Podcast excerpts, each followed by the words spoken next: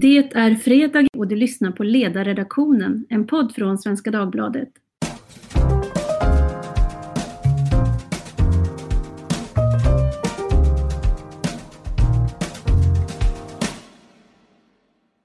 Jag heter Tove Livendal och idag ska vi följa upp frågan om ungdomsvården, något som har diskuterats mycket med anledning av det våld, lidande och död som följer av de ungas gängkriminalitet. Många frågar sig, vad gör vi? Gör vi rätt saker? Har vi rätt verktyg och går det åt rätt håll? Rikspolischef Anders Thornberg har flera gånger slagit larm och vädjat till regeringen om hjälp, både vad gäller lagar och resurser, men också understrukit att det är många led i kedjan som måste fungera. Så hur ser det ut idag när det gäller statens sätt att möta de unga som har hamnat fel? Det ska vi tala om nu och mina gäster är Daniel Bergström, jurist som återkommande gästskriver på ledarsidan. Välkommen! Tack så mycket. Och Tord Jansson, fackförbundet STs ordförande på SIS som är statens institutionsstyrelse. Välkommen! Tackar! Ja, häromdagen så rapporterade ju Kvällsposten om Operation Rimfrost som startade i november förra året i Region Syd. Och sedan dess har polisen identifierat 80 barn mellan 8 och 14 år som sysslat med rån. Åttaåringar som rånar och det har ju också väckt en hel del starka reaktioner. Vad tänker ni om det? Daniel? Ja, jag tänker att eh, står man inför en ny situation så måste man hitta nya lösningar. Det tror jag är ganska, ganska grundläggande. Vi har, eh, det, så vitt jag vet så är det här en brottslighet som vi inte tidigare har sett i Sverige i eh, den här omfattningen. Så unga barn som är så pass insyltade i grov brottslighet och även i organiserad brottslighet. Och um, då får man nog helt enkelt erkänna att det är en ny situation och att en ny situation kräver att man gör något annat än vad man tidigare har gjort. Men det ska naturligtvis, det man gör ska naturligtvis vara rättssäkert och i överensstämmelse med konventioner och så där. Men att man, eh, att man tar impulsen för vad den är. Mm. Tord, är det här en ny situation? Ja, delvis en ny situation, men man kan väl säga att samhället har väl gått åt det hållet under en lite längre tid att eh, brottslighet och missbruk kryper neråt i åldrarna tyvärr. Det som jag tycker saknas framför allt det är väl den närvaron av vuxna i de eh, ungdomarnas eh, fritid och hela den här biten. Så det är någonting som man behöver fundera på. Alltså, det är ju lite märkligt att barn som är 8-9 år befinner sig ute på kvällarna och begår brott utan att föräldrarna har vetskap om det. Eh, jag skrev ju i min senaste söndagskrönika om ett boende som jag besökte i Klintehamn 2005 och där lyckades man på, tycker jag, ett fantastiskt sätt möta de trasiga unga som hade, ja man kallar dem för paragraf 12-hem, eh, eh, ungar och de hade då varit ute in på olika boenden och det hade, ja, hade, hade inte mycket med sig så att säga, annat än dåliga erfarenheter. Men han och eh, Lasse Sigelin då, som då drev det här boendet tillsammans med många andra i form av ett kollektiv, lyckades ge många en ny start. Men sen fick han då överlåta verksamheten till slut därför att de kände inte att de kunde göra det här på ett sätt som fungerade. Bland annat så fick man inte längre ha en, en hund som gick och letade rätt på narkotika och man fick inte göra oanmälda urinprov för att man sa att det här var för integritetskränkande och när de inte då kunde kontrollera de här reglerna som de hade, då kände de att nu kan vi inte göra det här på det sätt som vi vill. Och Tord, du skrev ju en kommentar efter den här artikeln som vi publicerade nu i veckan och som vad jag uppfattade uttryckte stor igenkänning kring det här. Eh, kan du berätta hur du, vad du skrev i den här artikeln? Ja, det, det vi går ut på det är väl att eh, vi på Statens eh, institutionsstyrelse inte jobbar proaktivt eller har inte möjligheter att jobba proaktivt. Vi eh, får endast ta urinprov eller ta visitation vid misstanke om något. Alltså vi ska alltså misstänka att eventuellt den här ungdomen eller klienten är påverkad för att vi ska ja, ta ett urinprov. Och det, det, det är det här som blir fel tycker jag, att eh, vi ska också kunna ta oregelbundna när, eh, urinprov när som helst utan att det finns en misstanke. Bara för att vårt huvuduppdrag är ju en drogfri miljö på våra institutioner. En trygg eh, boendemiljö för de som är intagna samt eh, de som jobbar där. Och jag känner att i och med det här så, så har det försvårat våran eh, våra möjligheter att eh, hålla institutionerna drogfria och eh, även då via visitationer skydda oss ifrån vapen eller någonting sånt där som man kan få med sig från olika situationer. Mm. Och hur, men hur har det blivit så? För att det låter ju för någon som står utanför så verkar det ju orimligt att, att, att man inte kan ha bättre redskap. Hur, hur har den här förändringen sett ut? Ja, det som är, det är väl att eh, vi håller ju på med tvångsvård. Vi har ju liksom både LVU, lagen vård om unga och lagen om vård av sluten ungdomsvård samt lagen om vård av missbrukare. Så det är ju tvångsvård. Men som den sista tiden så har det blivit väldigt fokusering på rättigheterna i samband med vården och eh, det blir lite konflikter gentemot tvångsvården att vi i de, i de eh, begreppen då behöver eh, se till att eh, vissa av de här ungdomarna eller klienterna behöver klippa sina kontakter med sitt gamla nätverk och alltihopa det här. Men samtidigt så har du ju barnkonventionen som, som skyddar individen på ett sätt. Och jag har inte någonting emot barnkonventionen så här är ett skydd för individen. Men det kan också innebära att individen kommer råkar illa ut eh, ändå. Vi har ju diskuterat det här med, med EKT som vi säger, elektroniska kommunikationsmedel, att eh, ungdomarna och klienterna ska ha tillgång till mobiltelefoner och datorer och alltihopa det här. Vi har ett individuellt beslut på att eh, ta bort dem för en person i, i 14 dagar. Sen ska ju det beslutet omprövas. Men vi som jobbar inom SIS vet att har vi en avdelning med sju ungdomar eller klienter och två får ha och de andra får inte ha. Det slutar ju, det slutar ju tyvärr med att alla har det ändå. Dels så blir det ju så att de ungdomarna eller klienterna som, som då har godkänt att de ska ha, de utsätts ju från tryck från andra och då kan man ju fundera om det är bra för deras rättigheter och deras situation. Men just nu så ser lagen skriven ut på det viset. Mm. Så det finns mycket problem. Mm. Och, men men det, är det lagar då som har förändrats nyligen? Eller är det bara att de inte har kommit i takt eller att de, de är i otakt med teknikutvecklingen? Ja, man kan säga man, barnkonventionen har, vi har ju skrivit på ett avtal att vi skulle ha följt den sedan tidigare, men det var väl nu vid årsskiftet här nu för, förut som det vart en lag. Mm. Men när man tog det beslutet, vi flaggar ju länge för att det finns ju vissa konsekvenser med det här. Alltså som, som de inte har tänkt på. Men eh, man valde helt enkelt att nej men vi ser eh, att det finns ett större behov att vi skriver på den här lagen. Men tyvärr får vi, han, får vi agera utefter de konsekvenser som är. Och det, det har försvårat vårt arbete eh, på institutionerna, det, kan, det måste man säga.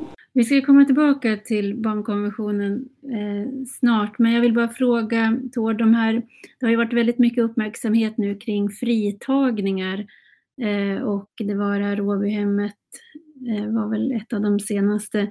Hur, hur, är, hur är situationen? Ser ni att det ökar eller eh, är det liksom på en jämn nivå? Och hur ser arbetet ut som ni gör för att förebygga och förhindra att de här fritagningarna sker? Och jag undrar också hur de anställda upplever situationen. Om vi säger så här, eh, fritagningsförsök med eh, skjutvapen, det har ju definitivt, eller ja, det har ju ökat. Det är väldigt sällan. Någon situation för några år sedan har man ju, personalen råkat ut för att någon har hävdat att de har en pistol under jackan eller någonting eh, när de har fått kontakt och fritagit någon ute på stan eller någonting sånt där. Men det här, det, det är bara de här sista ett, ett och ett halvt åren vi har råkat ut för någonting sånt. Så jag kan inte säga att eh, fri, fri, avvikningar, det, det vi också har märkt det är ju liksom att eh, och har en stor misstanke om, det är ju att man har kontakt med, med den yttre världen och kan då synkronisera. Alltså, eh, de går ut på, på en rastplats eller någonting och konstigt nog så dyker det alltid upp då en person vid exakt rätt tidpunkt och hela den biten så de kan genomföra den här. Eller som i ett annat fall eh, i Göteborgstrakten så dyker man upp på, på ett köpcentra. Så, och, där, och där är ju det här med mobiltelefoner som vi misstänker kan vara en bidragande orsak till att man kan hålla kontakt med sitt kriminella nätverk eller andra kontakter som jag anser mindre lämpliga. Så det har ökat. likadant eventuellt införsel av droger och, och eh, lite hot och trakasserier mellan ungdomar och klienter och, och hot mot personal också kan man säga. För jag tänker, idag så kan ju skolor fatta beslut och säga att nej, men vi har en mobilfri tillvaro och när du är här så samlar vi in mobilen och så får du tillbaka den när du ska gå hem. Det är alltså inte möjligt för er att göra det. Vi kan ta ett individuellt beslut för uh, ungdomen alltså, utanför skolan att uh, det är inte lämpligt att du har det, men det måste prövas var 14 dag. Och det ska vara giltiga skäl för att man förlänger det. Men samtidigt så är det ju som jag nämnde, alltså, ja, de personerna som vi då har tagit ifrån den så sätter ju de press på de som har telefonerna. Och uh, ja, det, vi ser det som ett problem. Dels blir de här ungdomarna eh, utsatta för hot och grejer om de inte tillhandahåller den här mobilen. Och sen har ju vi begränsade möjligheter att eh, veta vilka de ringer till och varför och vad de pratar om och alltihopa det här. Och det kanske vi ska ha i vissa omsträckning ändå, för det, det tycker jag att eh, en personlig integritet det ska vi kunna ha ändå. Men förr så var det ju så att socialtjänsten och vi hade ju en telefonlista där, där man pratade om vad som skulle kunna vara lämpligt tillsammans med, med ungdomen eller klienten om vad som är lämpliga kontakter och sen fick de ju följa det. Men så är det ju inte nu för tiden. Um, när man hör, ibland så har man ju enskilda poliser som uttalar sig och som eh, på något sätt antyder att utvecklingen har blivit på ett sådant sätt så att det är, ja, det är inte bara rikspolischefen utan det går igenom att det är känslan av att det är övermäktigt, att det, det, problemen är så utmaning så stor att det här är liksom att försöka nästan bromsa ett eh, vattenfall med en hand. Vad är, vad är upplevelsen bland, bland dina medlemmar? Ja, eh, jag kan väl säga att många känner sig utsatta och alltihopa det här. Likväl som i vanliga samhället så, så förekommer det ju hot och eh, eventuellt så ska det ju behövas göra någon polisanmälning. Men ibland så är det ju så att våra, våra medlemmar och anställda tvekar ju ibland att göra po polisen. Ja, det är hotbilden och alltihopa det här som gör att eh, man känner sig inte trygg i att ställa upp i en rättegång och alltihopa. För det är ju så att eh, du står ju där som enskild anställd. Det är ju inte institutionen som gör anmälan utan, och står för, för själva den, utan eh, du är ju tvungen att vara med som anställd i själva åtalsprocessen om du har blivit utsatt för våld. Så det, det skapar ju hinder. Det är väl ungefär som, ja, det är ju en bild av övriga samhällen och det är väl lite så här om man pratar om LSU och, och avvikningar och vi tittar ju på det här med, med och har eh, säger, säkerhetsarbete har ju varit eftersatt eh, arbete inom SIS överhuvudtaget eh, under många år. Men vi har ju fått eh, ett byte av generaldirektör här för ett år sedan och Statskontoret har ju också gjort en undersökning efter vi har från fackförbundet SD då begärt att det ska göras en undersökning.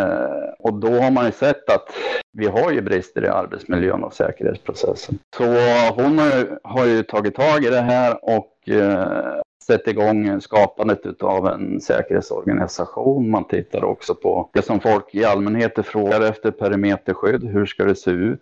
Vad ska det vara? Sen finns det ju en grej till som, som vi jobbar hårt med, eller ska jobba hårt med och, och försöka få fram det. Det är ju differentiering av de ungdomar och klienter som är på våra institutioner. Att man inte blandar fel Eh, och har ungdomar med helt olika problematik på samma avdelning och de som verkligen behöver eh, stöd och resurser att eh, de får ett stöd och, och hela den biten. Och sen är det ju det här med smittoeffekter, alltså ungdomar som kanske inte är så grovt kriminella, de kanske inte ska sitta tillsammans med, med eh, ja, grovt andra kriminella ungdomar. Så, så det är någonting som vi tittar på också i, inom myndigheten och försöker få fram. Så, eh. Det låter som om det skulle ha gjorts tidigare. Ja, det kan man lugnt säga. Det har inte blivit, men det är fortfarande ett stort frågetecken varför det här ska ju finansieras. också. och eh, i och med att vi ligger efter med, med, med, man kan tycka det är konstigt att en myndighet som vi som sysslar med tvångsvård inte har haft en säkerhetsavdelning på hela myndigheten under alla dessa år.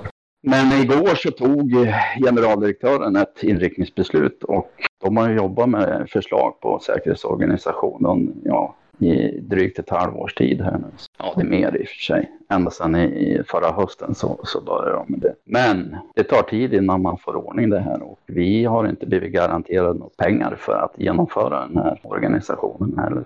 Jag tänker det här med, med man kan ju jämställa det här att vi inte får ta drogprover eller blåsprov när, när man misstänker. Det är ungefär som polisen skulle endast få ta blåskontroll på personer som de misstänker kör bil rattfull.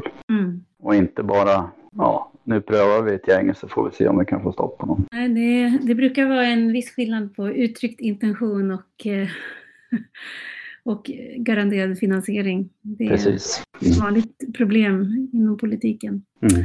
Eh, Daniel, skulle du kunna hjälpa oss att reda ut hur man kan komma till rätta med det här som Tord beskriver? Du har hört vad han har sagt där om de problem som de har. Eh, behöver man ändra lag eller räcker det med att ändra tillämpning och praxis? Jag tror att eh, det kan vara så att man behöver ändra lagen just den, den eh, detaljlagstiftning som reglerar liksom, eh, verkställigheten av till exempel eh, sluten ungdomsvård och, och eh, ja, tillvaron på, på SIS-hemmen är jag inte expert på, men vad jag däremot eh, vad man kan säga mer säkert är att man, det är i vart fall bara att ändra lagen så att säga. Jag tror inte man kommer stöta på patrull i barnkonventionen, åtminstone inte i en rimlig tolkning av barnkonventionen. Tord säger att eh, lagen säger att man måste göra, om man, då, om man då till exempel skulle vilja ta ifrån ungdomarna eller ungdomarna på en viss avdelning eller en viss säkerhetsklass, skulle vilja organisera det. Eh, om man skulle vilja ta ifrån ungdomarna mobiltelefoner så går inte det, för man kan bara göra ett eh, individuellt beslut som ska omprövas varannan vecka, för så säger lagen. Då kan det ju vara att man behöver ändra den där lagen, men jag tror inte att barnkonventionen egentligen är ett problem här. Jag tror att vår tillämpning av barnkonventionen är ett problem. Och var sitter det då? Vart,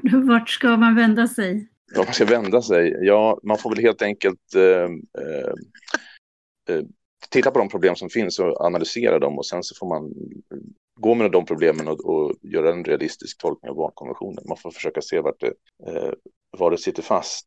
För, eh, alltså, det, precis som eh, Tord påpekar så har ju barnkonventionen är sedan den 1 januari 2020 gäller den som lag i Sverige. En konvention är ju en, eh, en överenskommelse mellan stater, ett eh, folkrättsligt avtal kan man säga. Och den där konventionen har ju Sverige varit part till i 30 år. Eh, så det handlar inte om, att, om huruvida vi ska följa barnkonventionen eller inte. Det tror inte jag är aktuellt att liksom säga att vi ska tulla på barnkonventionen. Barnkonventionen, eh, vilket jag inte vet, jag tror inte någon har sagt det heller, men det framställs ju som att barnkonventionen i sig skulle vara problemet. Men alltså, i, princip alla världens länder har ratificerat barnkonventionen, nästan alla utom USA tror jag. Och sen kan det vara lite si och så med efterlevnaden i många länder, men alltså barnkonventionen har bundit Sverige i alla år och nu sedan den 1 januari 2020 så gäller den, har den inkorporerat som en lag eh, som gäller direkt. Men egentligen i bästa fall så ska det där inte göra någon skillnad, för man får ju hoppas att vi eh, levde upp till barnkonventionen eh, redan innan den 1 januari 2020.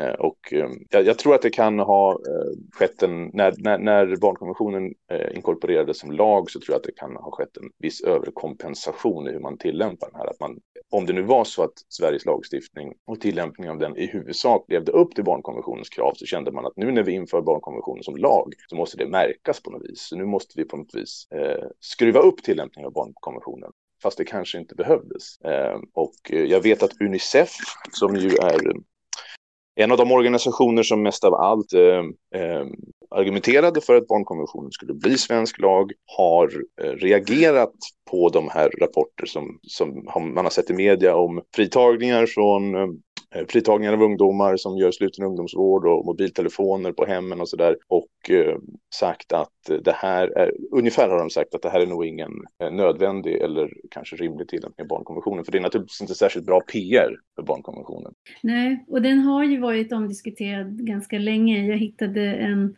artikel från 2011 där SVDs juridiska kommentator Mårten Schultz skrev eh, att ett införlivande av barnkonventionen citat, skulle få absurda konsekvenser och ge barnen sämre skydd än de redan har. Eh, Daniel, kan du förklara vad han menade där och om du tycker att han har rätt?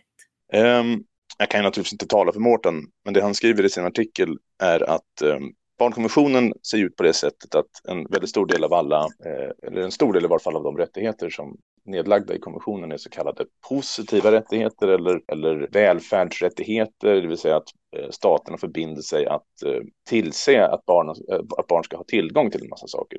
Det vill säga till exempel rätt till skälig levnadsstandard, rätt till social trygghet, rätt till utbildning med ett visst innehåll och så vidare. Det där är ju saker som måste finansieras och som måste åstadkommas. Det är någon som måste betala för detta, organisera det och stater kan ha varierande förmåga helt enkelt att, att eh, eh, förverkliga detta. Och man brukar ställa positiva rättigheter mot negativa rättigheter som är sådana rättigheter som staten kan förverkliga bara genom att inte göra någonting. Rätten att slippa eh, tortyr eller rätten att slippa dödsstraff eller rätt till privatliv och sådana där saker. Det handlar om att eh, staten helt enkelt inte ska eh, inte ska utöva något tvång. Och eh, så det Mårten menar i den här artikeln är att eftersom den här kommissionen är av sån här blandad karaktär och den innehåller en massa saker som, som, eh, som, som är målsättningar, målsättningsparagrafer, så blir det, eh, menade han, absurt att göra den till bindande lag, för det innebär att om då ett barn kan göra gällande i domstol att man inte har fått en, en, en, en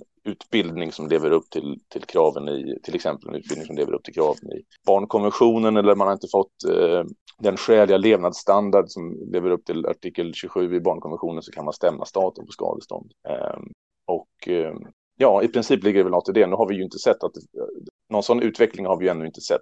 Men i, eh, i, rent teoretiskt juridiskt så stämmer väl det kanske att en konvention av det här slaget som innehåller en massa målsättbestämmelser eh, som det, ligger i deras natur att de bara kan förverkligas efter att någon lägger ner kostnader på det och över tid och genom ett gradvis förbättrings, förbättringsarbete i, av samhället. En sån kommission kanske lämpar sig lite mindre väl för att göra till bindande lag för vad menar man då egentligen med att det är bindande lag? Eh, menar man allvar med att någon ska kunna dra staten inför domstol? Eh, kanske menar man inte det och i så fall så blir det liksom ett slag i luften. Då blir det ju lite att man gröper ur eh, respekten för lagen. Att, eh, då vill man att den ska vara de ska heta lag bara för att det ger lite extra gyllene skimmer. Och det är kanske ett felaktigt sätt att använda lagstiftning. Ja, men det, det jag tänker är att det är så väldigt långt mellan Eh, om vi förut att det var långt mellan politisk intention och finansiering så är det långt mellan vad, man, vad vi uttrycker i lagtext och vad som är verkligheten. Jag skrev för ett år sedan om en 13-åring i Uppsala som blev rånad, slagen och förföljd och hos BUP så, sa man, så rådde man att inte polisanmäla och polisen eh, kunde liksom inte göra så mycket än att avvärja de mest omedelbara hoten men tyckte sen att den bästa lösningen var att de lämnade stan, vilket de också har gjort.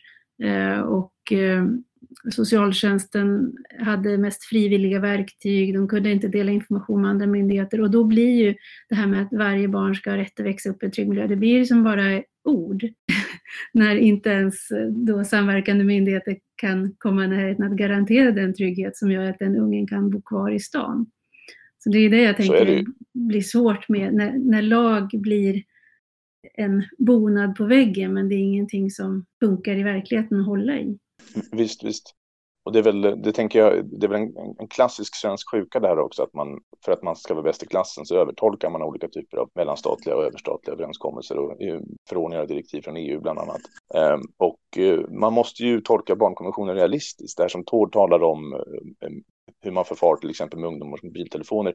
Det finns ju ingenting i barnkonventionen som har en sån detaljnivå. Det finns inga, finns inga bestämmelser, inga artiklar i barnkonventionen som går in på en sån detaljnivå. Det finns artiklar om att barn ska ha rätt till privatliv och, och, och rätt, ha rätt till eh, information via tv och media och, och sådär. Eh, men det är ju bestämmelser som man ska se mot den bakgrunden att även vuxna har ju samma rättigheter enligt en massa internationella konventioner, exempelvis Europakonventionen. Enligt artikel 8 i Europakonventionen konventionen har även vuxna rätt till privatliv, åsiktsfrihet och sådana där saker. Det hindrar inte att vi sätter vuxna i fängelse. Sen måste ju barn behandlas med den särskilda, eh, särskilda omsorg som krävs av att barn har speciella behov och är vuxna i, eh, eller förlåt, är människor i ett, eh, så att säga, ett utvecklingsstadium. Men lite grann bakgrunden till, liksom den idéhistoriska bakgrunden till barnkonventionen är ju att barn i vissa tider och i vissa samhällen inte har haft fullvärdiga rättigheter, inte har betraktats som fullvärdiga människor. Eh, jag tror konventionen ska ses i det ljuset, att det handlar om att ge barn ungefär eh, motsvarande rättigheter som andra människor har anpassade efter de särskilda förutsättningar som gäller för barn och deras behov. Meningen med barnkonventionen är att stärka barnens rättigheter.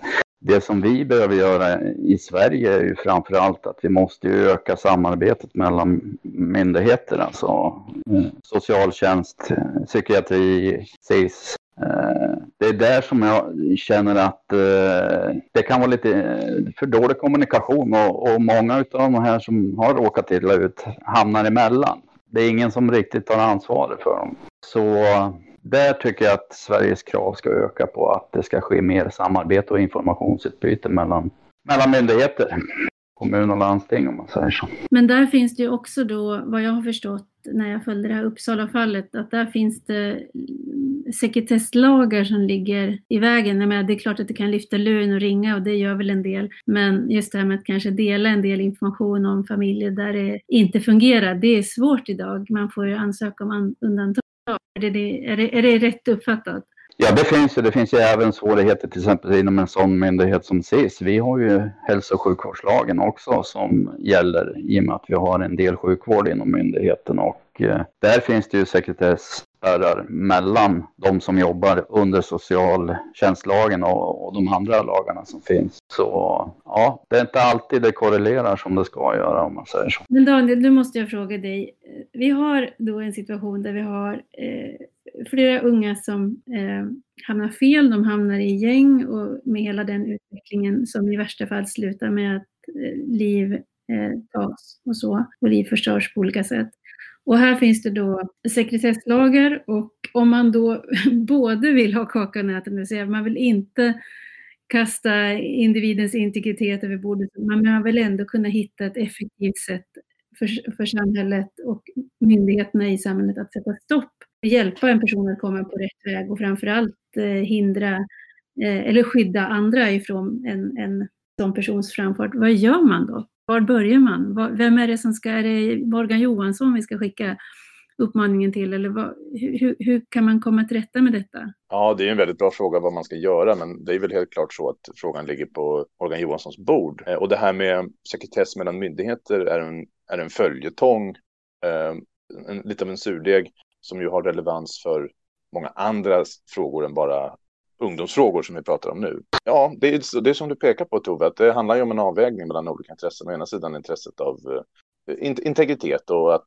staten faktiskt inte ska ha, det finns ett intresse av att staten inte ska ha allomfattande kontroll över enskilda. Och å andra sidan intresset av effektiv brottsbekämpning eller som i det här fallet effektiv, eh, effektiv hjälp till unga men, men, men så det är en fråga som måste lösas genom en översyn av offentlighets och sekretesslagen i så fall. Så det är helt klart en, en, en politisk, rättspolitisk fråga. Ja, det är ju, vi, man kan väl säga att vi i alla fall kommit till ett läge i Sverige där vi pratar mycket om de här sakerna och det har ju också dykt upp en del politiska förslag som snurrar runt just nu och en del är, eh, ja, alla får man anta har ett gott syfte eh, men är kanske inte helt genomtänkta så det är klart att det men alla känner nog att det är bråttom. Rikspolischefen har ju uttryckt att det skulle bara ta 5-10 år att bryta den negativa utvecklingen. Och det är ju en ganska oerhörd signal. Det säger att vi sitter djupt i problemen och att det, även om vi då skulle få hejda utvecklingen som då går åt fel håll så är vi liksom inte på ett jättebra ställe om 5-10 år utan då kanske vi bara inte har blivit värre än vad det är nu.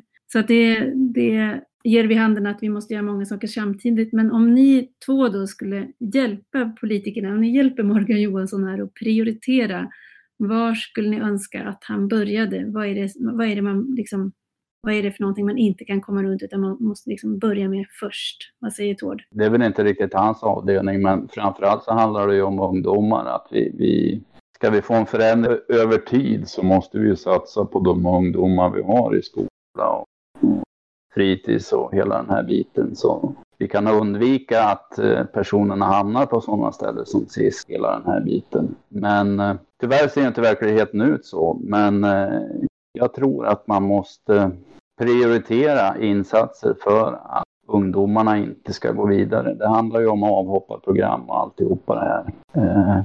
Så det där är någonting som vi måste tänka på. Sen är väl jag en sån här jag är inte riktigt fantastisk av det här att man ska döma personer till livstid eller någonting vid ung ålder. Men någon konsekvens ska man ju vara. Men, men eh, man måste ju försöka förändra den personen om det går. Det tycker ja, jag. Det, det, det, det, kommer ju bara fortsätta bli en stor mm. kostnad mm. inte få en person på Precis. Mm. Så är det ju. Samtidigt som jag ju tycker att eh, om man tänker sig vad man har rätt till som ung så tycker jag också att i det så ingår att man har rätt till att det finns tydliga gränser. Ja. det finns skyld, skyldigheter också. Ja. ja, vad säger du Daniel? Vad tycker du att politikerna ska prioritera först? Jag tror att det är väldigt svårt att eh, dela på frågorna om brottsbekämpning vad gäller vuxnas brottslighet och mer allvarlig brottslighet och eh, de här ungdomsfrågorna som vi pratar om idag. Jag tror att eh, gängbrottsligheten föder en brottslig kultur som i sin tur när annan brottslighet i utanförskapsområden som i sin tur skapar en eh, inkörsport för unga i kriminalitet. Eh, jag tror att eh, en viktig nyckel är helt enkelt att knäcka den, den kriminella kulturen och och, och där finns ju en, en massa åtgärder som är föreslagna, men jag tror att kanske det är så enkelt som att det är väldigt viktigt att öka, brott, ehm, ehm, öka straffen för, höja straffen för återfall och för gängrelaterad brottslighet för att helt enkelt eh, få prata om inkapacitering, att man får undan de här, eh, de här ehm, kriminella som har väldigt hög våldskapacitet och som skapar de här eh, kretsarna kring sig. Det tror jag skulle hjälpa unga jättemycket.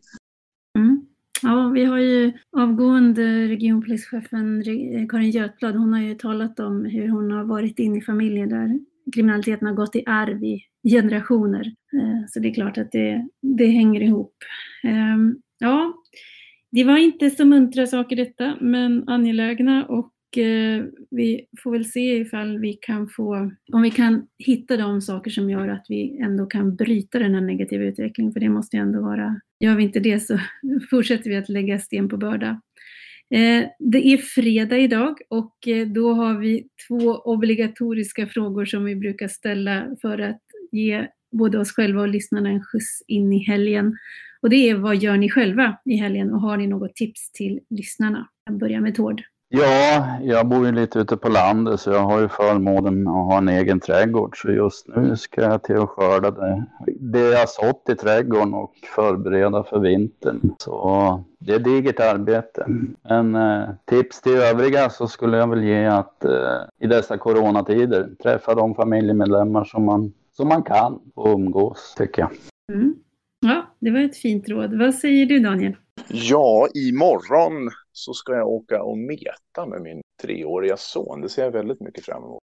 Men jag hoppas lite i hemlighet att vi inte får någon fisk. Jag tror att det kommer vara själva metandet som blir mysigast. Jag tycker inte så mycket om att rensa fisk. Men det ser, jag, det ser jag väldigt mycket fram emot. Eh, och sen tips, ja, jag vet inte. Eh, det är ju lite dystert just nu eh, sådär i, i samhället och i politiken. Så man kan behöva någonting eh, lite muntrare. Jag funderar på att börja läsa om de här Bo Baldersson-böckerna från 70 80-talen. Väldigt roliga deckare, politiska deckare. Det kan man nog behöva skratta lite åt elände. Det var han duktig på, Bo Baldersson. Ja, två utmärkta tips. Eh, jag kan skicka med ett tredje tips och det är ju att biograferna börjar ju nu öppna upp igen och det gör de på coronasäkert sätt.